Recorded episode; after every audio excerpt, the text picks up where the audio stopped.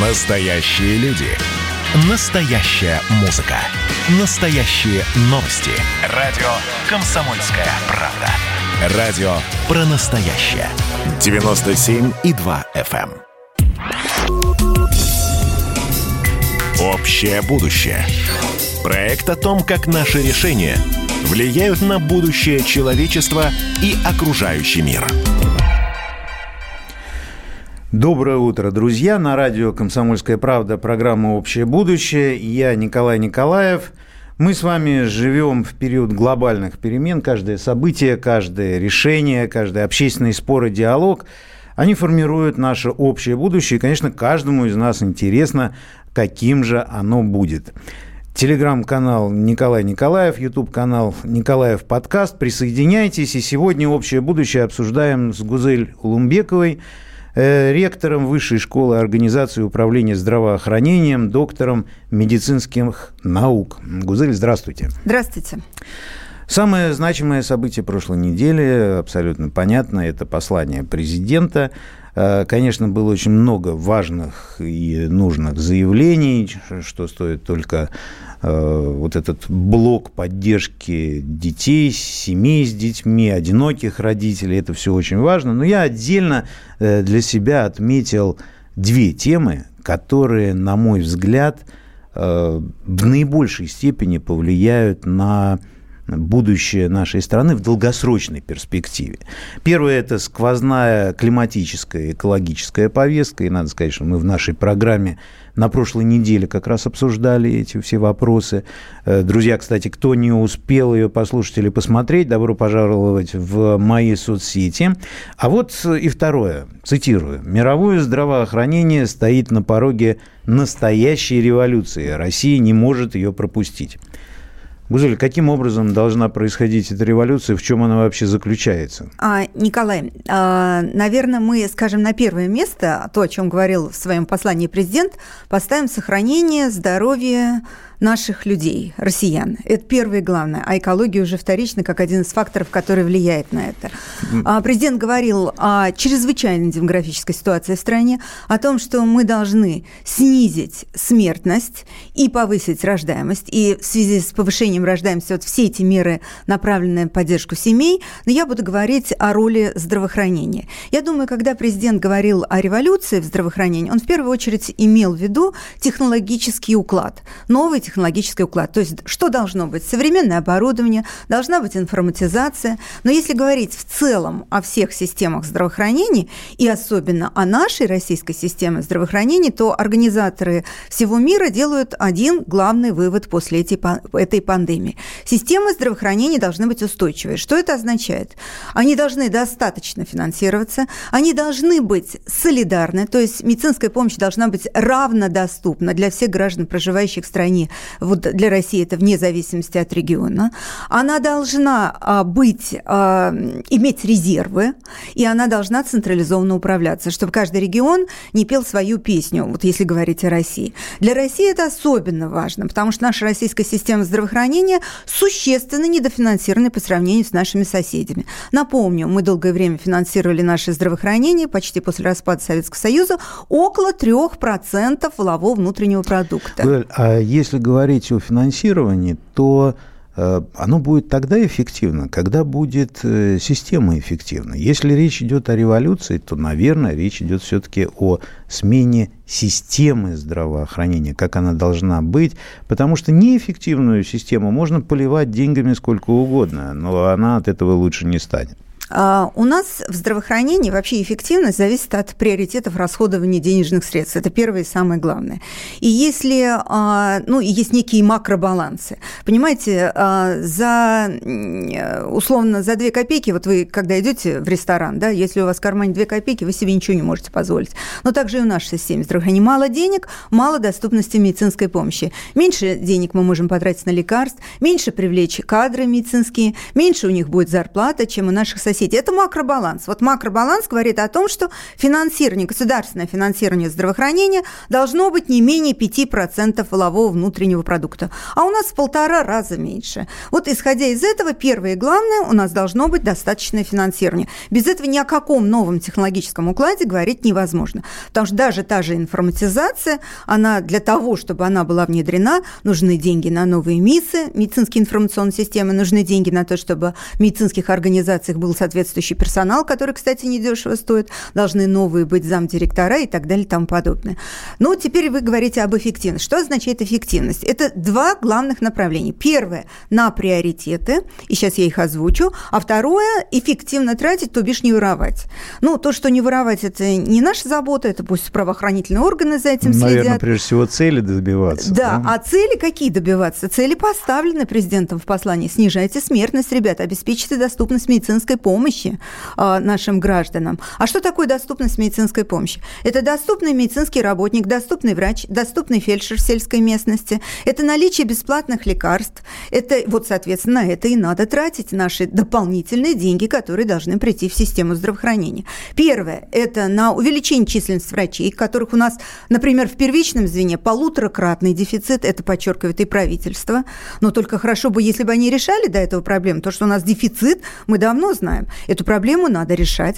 Да, хорошо, что у нас есть нацпроект здравоохранения. Да, хорошо, что у нас есть программа модернизации, которые предусмотрены, кстати, о которых э, тоже было сказано в послании. Но эти деньги в основном идут на инфраструктуру, то есть на здание сооружений, закупку нового оборудования, на строительство фельдшерских пунктов, на мобильные бригады. А врачи где? А медсестры где? А фельдшеры? А для того, чтобы они пришли, у них должна быть достойная оплата труда. И для того, чтобы оплатить дополнительное число кадров, нужны деньги.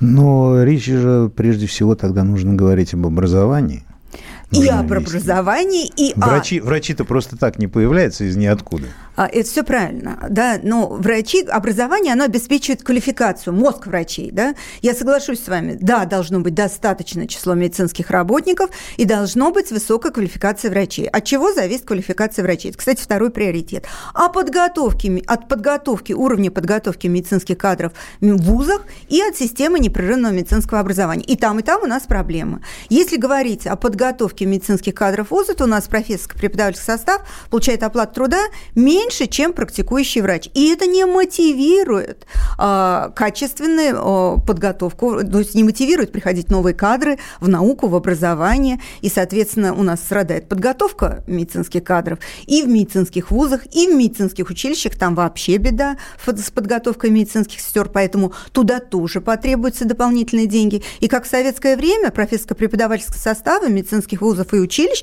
надо платить два раза больше, чем практикующим специалистам. Ну вот прошлый год показал, что практически речь идет, я бы так назвал, о пандемии больших цифр. Потому что с самого начала, как только началась вся эта история, звучали ну, просто беспрецедентные цифры, которые инвестировались, выкладывались э, в во всяком случае, об этом говорили, и в разработку вакцин, и в модернизацию текущую э, каких-то больниц, поликлиник и так далее. Причем цифры, вот я э, смотрю здесь, например, э, США. Власти США выделили 9 с лишним миллиардов рублей на разработку и поставку вакцины. Наш премьер рассказывал, что Россия потратила на борьбу с коронавирусом более 142 миллиардов рублей, и это только, так сказать, одни направления. Вот э, когда речь идет о финансировании, понятно, что каждый год отвлекать такие средства... Какие такие? Это, Я так сказать, умоляю. невозможно. Сейчас, секундочку, разберемся, большие это или нет. Но вопрос в другом. Неужели при э, планировании финанси... Э, финансовой составляющей здравоохранения не проводятся какие-то расчеты. расчеты, модели, э, что вот появился вот такой черный лебедь, каким стал коронавирус э, в прошлом году, и это действительно потребует совсем других ресурсов. Значит, я не зря сказала, что все системы здравоохранения мировые говорят о том, что у нас должны быть резервы. Резервы коечного фонда, резервы медицинских работников, резервы лекарств, резервы научные, которые готовы в любой момент подключиться и э, сделать необходимые лекарства и вакцины. Нам страшно повезло, что при таком низком финансировании и здравоохранения, и нашей медицинской науки, напомню, у нас медицинская наука в доле ВВП тратит 0,04% от ВВП, в то время, когда, в, например, европейские страны тратят в 5 раз больше, а в Соединенных Штатах Америки в долю от ВВП в 23 раза больше. И то, что наш, наши, это просто герои, наши ученые, то, что у нас есть свои три вакцины. Это первое. Теперь 140 миллиардов рублей – это копейки на фоне общего финансирования здравоохранения. У нас в целом в 2020 году по сравнению с 2019 годом государственное финансирование здравоохранения, в том числе на коронавирусную инфекцию, увеличилось порядка на 500 миллиардов рублей. Это примерно, а, если мы всего тратим а, где-то 4 триллиона рублей, то вот 500 миллиардов рублей, а, идущие дополнительно, это вот считайте дополнительно ну, 12-13% от того, что мы тратили. И это еще вдобавок недостаточно. Поэтому говорить о каких-то гигантских денег, резервы должны быть и финансовые, и кадровые, и материально-технические. И это даже нечего обсуждать. И государственное финансирование здравоохранения. И до этого, вот вы говорили про расчеты, конечно, были расчеты. Были расчеты, исходя из того, что как тратят другие страны, близкие к нам по уровню экономического развития. Были и прогнозные расчеты, сколько надо денег, чтобы достичь цели, по национальной цели 78 лет. И все говорили, надо увеличить финансирование. А вы вот в Думе государственной сидите. Вы за бюджет, вы как, кстати, голосовали за бюджет здравоохранения? Вот вы и приняли тот бюджет здравоохранения до 2023 года, где сокращение идет на 4%. Если его не принимать, то вообще ничего не будет. Да как же это Но не будет? я хотел бы, э, сейчас мы должны будем прерваться, и после перерыва э, мы обсудим, почему при таком размере финансирования все равно и у нас, и, другие, и в других странах ситуация плачевная. Общее будущее. Проект о том, как наши решения влияют на будущее человечества и окружающий мир. Доброе утро, друзья. Продолжаем. Общее будущее сегодня мы обсуждаем с Гузелью Лумбековой, Э, ректором Высшей школы организации управления здравоохранением, доктором медицинских наук. Э, Гузель, приветствую вас. И давайте мы продолжим. Почему в таких, при такой разнице финансирования э, медицины в разных странах, в общем-то, ни одна система себя не показала эффективной? Нет, ну почему же? Есть некоторые системы, которые показали себя эффективно. Например, Южная Корея, Тайвань. А, там было достаточно финансирования. Они уже, пройдя предыдущие эпидемии, смогли справиться с ней. У них были очень серьезные противоэпидемические меры. Ну, по нашему а, общественного здоровья, это по нашему санитарно-эпидемиологической службе, которая у нас в России находится в системе Роспотребнадзора. А, там, кстати, и число умерших, и число заразившихся намного меньше, чем в европейских странах. Если говорить, какой ценой Россия прошла, и, конечно, а, многие страны очень тяжело прошли эпидемию, такие как Соединенные Штаты Америки, Великобритания наша страна. Но наша страна в силу недостаточного финансирования и в силу бездарных и бездумных реформ, непродуманных реформ, вот вы говорите, почему не продумывают, непродуманных реформ, инициированных экономистами, а, которые вот так пресловутая оптимизация, которую вот вице-премьер Татьяна Алексеевна Голикова назвала неверной, а, и Мишустин, э, премьер страны, тоже сказал, что это была ошибочная реформа. Вот из-за этого мы прошли ее особенно тяжело. Если посчитать, сколько дополнительно людей у нас умерло в 2020 году по сравнению с 2019 годом, то по сравнению с той же Великобританией, той же, а, теми же Соединенными Штатами Америки, это намного больше. Это 2200 человек на 1 миллион населения. Если по сравнению с Францией, это в три раза больше. Если по сравнению с Германией, это в пять раз больше. Поэтому цена была дорогая. Но мы должны делать э, выводы на будущее, именно об этом говорил президент. И сейчас достаточно много, в том числе и законопроектов, приходит в Государственную Думу со стороны правительства. Но у меня такое ощущение, что очень многие меры, которые предлагаются, они так или иначе связаны с цифровизацией. Вот у меня э, возникает э, вопрос, цифровизация не стала ли самоцелью, потому что главное это медицине, это не, э, наверное, не цифра, а прежде всего знание и Врач? Ну, цифры – это прикладные решения, естественно, они должны облегчать нашу работу. Об этом я отвечу обязательно вам, Николай.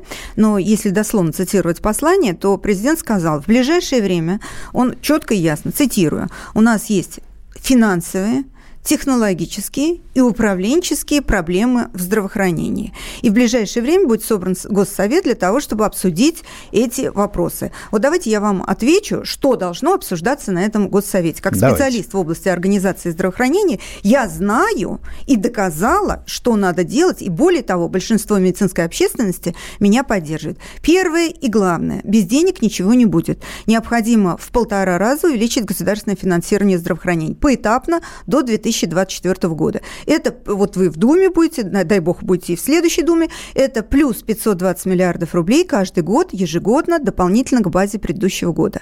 На какие приоритеты должны пойти эти деньги? Первое, главное, на увеличение численности медицинских работников и повышение их оплаты труда.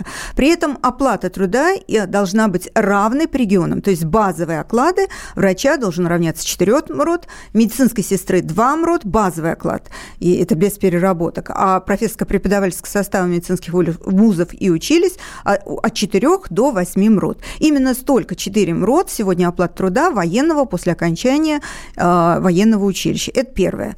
Тогда мы привлечем дополнительные кадры в отрасль. Тогда медицинская помощь будет доступна. Второе – это расширение системы всеобщего лекарственного обеспечения. У нас сегодня только льготные категории граждан, 8 миллионов человек, имеют доступ, ну, чуть более 8 миллионов человек имеют доступ к бесплатным лекарствам. Это льготные категории. А за рубежом, в тех же новых странах Евросоюза, э, все, кому врач выписал рецепт. И мы в результате тратим на душу населения в три раза меньше бесплатных э, денег э, на компенсацию стоимости лекарств в амбулаторных условиях, чем в других странах. Поэтому вот это второе направление действия. И третье направление – это специальные программы, в том числе по межведомственные программы на правительственном уровне по охране окружающей среды, по профилактике не неинфекционных заболеваний, снижение табакокурения, алкоголя и так далее.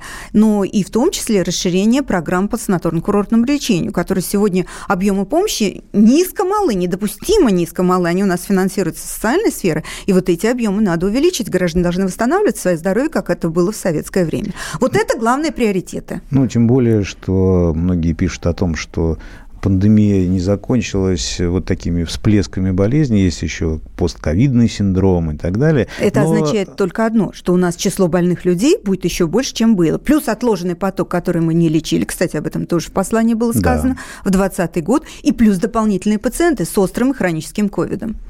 Но э, возникает впечатление, честно я скажу, что э, революция в вашей версии – она сводится к увеличению финансирования. Не нужно, так. Ли, нужно ли что-то глубинно менять именно в самой системе?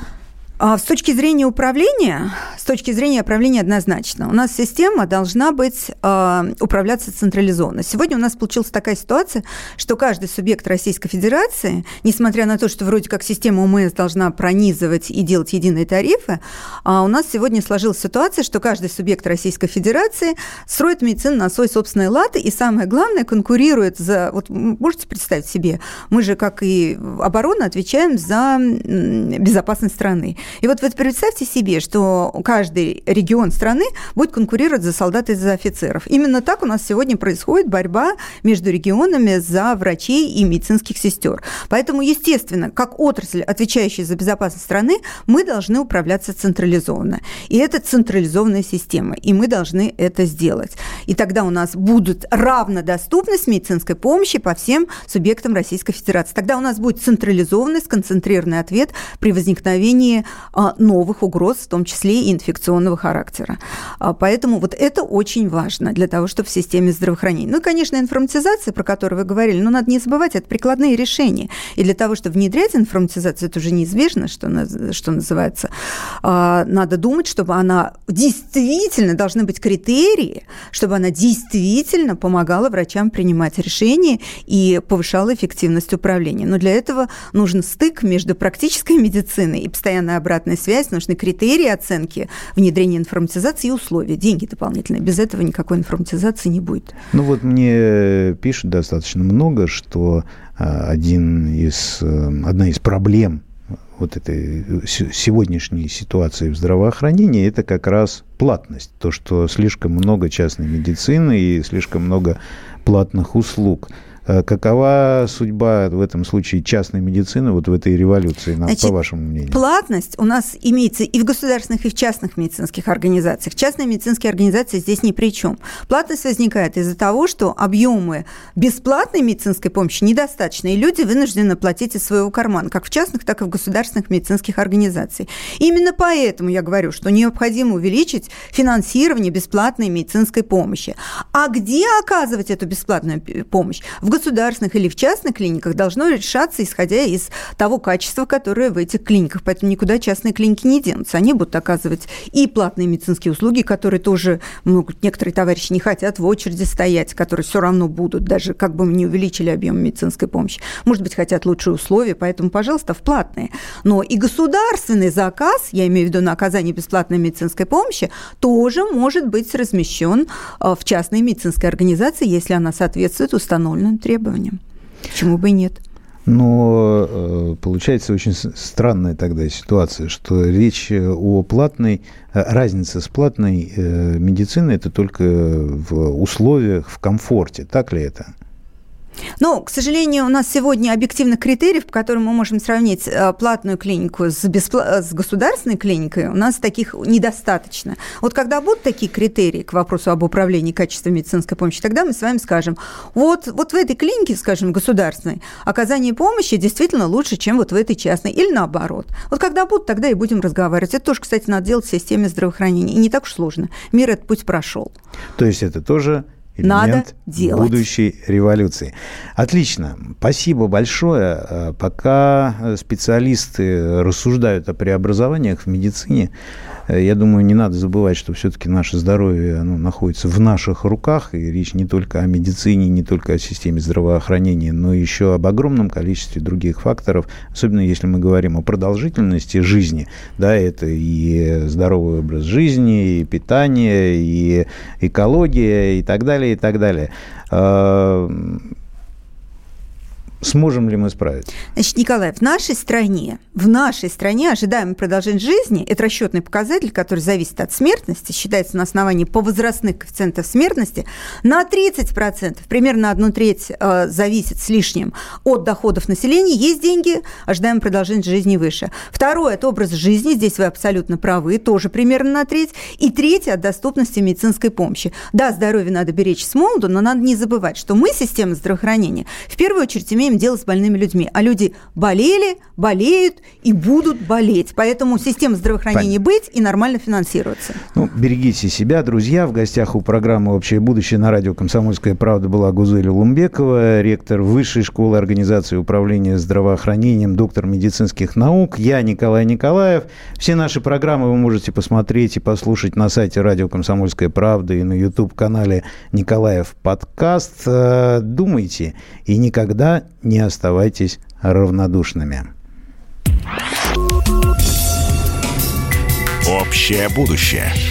Проект о том, как наши решения влияют на будущее человечества и окружающий мир.